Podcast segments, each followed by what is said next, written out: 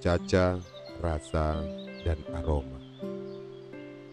Kamu tahu, Riz, di alam terbuka, rasa dan aroma bisa menjadi lebih kontras. Saraf-saraf lidah dan hidung kita menjadi lebih peka. Katamu dengan lancar, Cak. Aku masih ingat tema kita adalah tentang sebungkus Marlboro putih yang terasa sedikit berbeda waktu itu.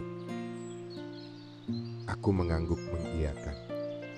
Tapi aku yakin, Cak, rokok ini terasa lebih enak karena aku menikmatinya bersama kamu.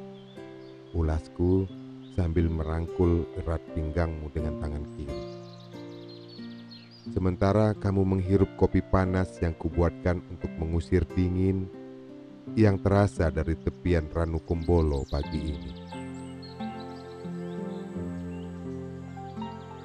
Hari itu adalah tahun keempat kita menjadikan danau yang berada di ketinggian 2400 meter ini menjadi spot favorit untuk merayakan hari jadi. Cak, senang rasanya kembali di setiap tanggal yang sama mengulang momen pertama kita menyatakan cinta.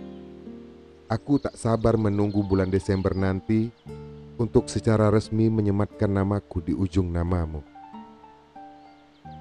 Aku masih menatap kosong ke arah permukaan air yang tenang ketika sebuah tepukan kecil mendarat di pundakku. Rizka, adik perempuanku memberi kode untuk segera bergabung dengan yang lain. Aku mendesah lalu melangkah enggan menuju lingkaran menghadap ke bibir danau bersejarah bagiku dan Caca itu. Rizka menyerahkan sebuah buku kecil bergambar foto Caca. Sedihku tak terkira.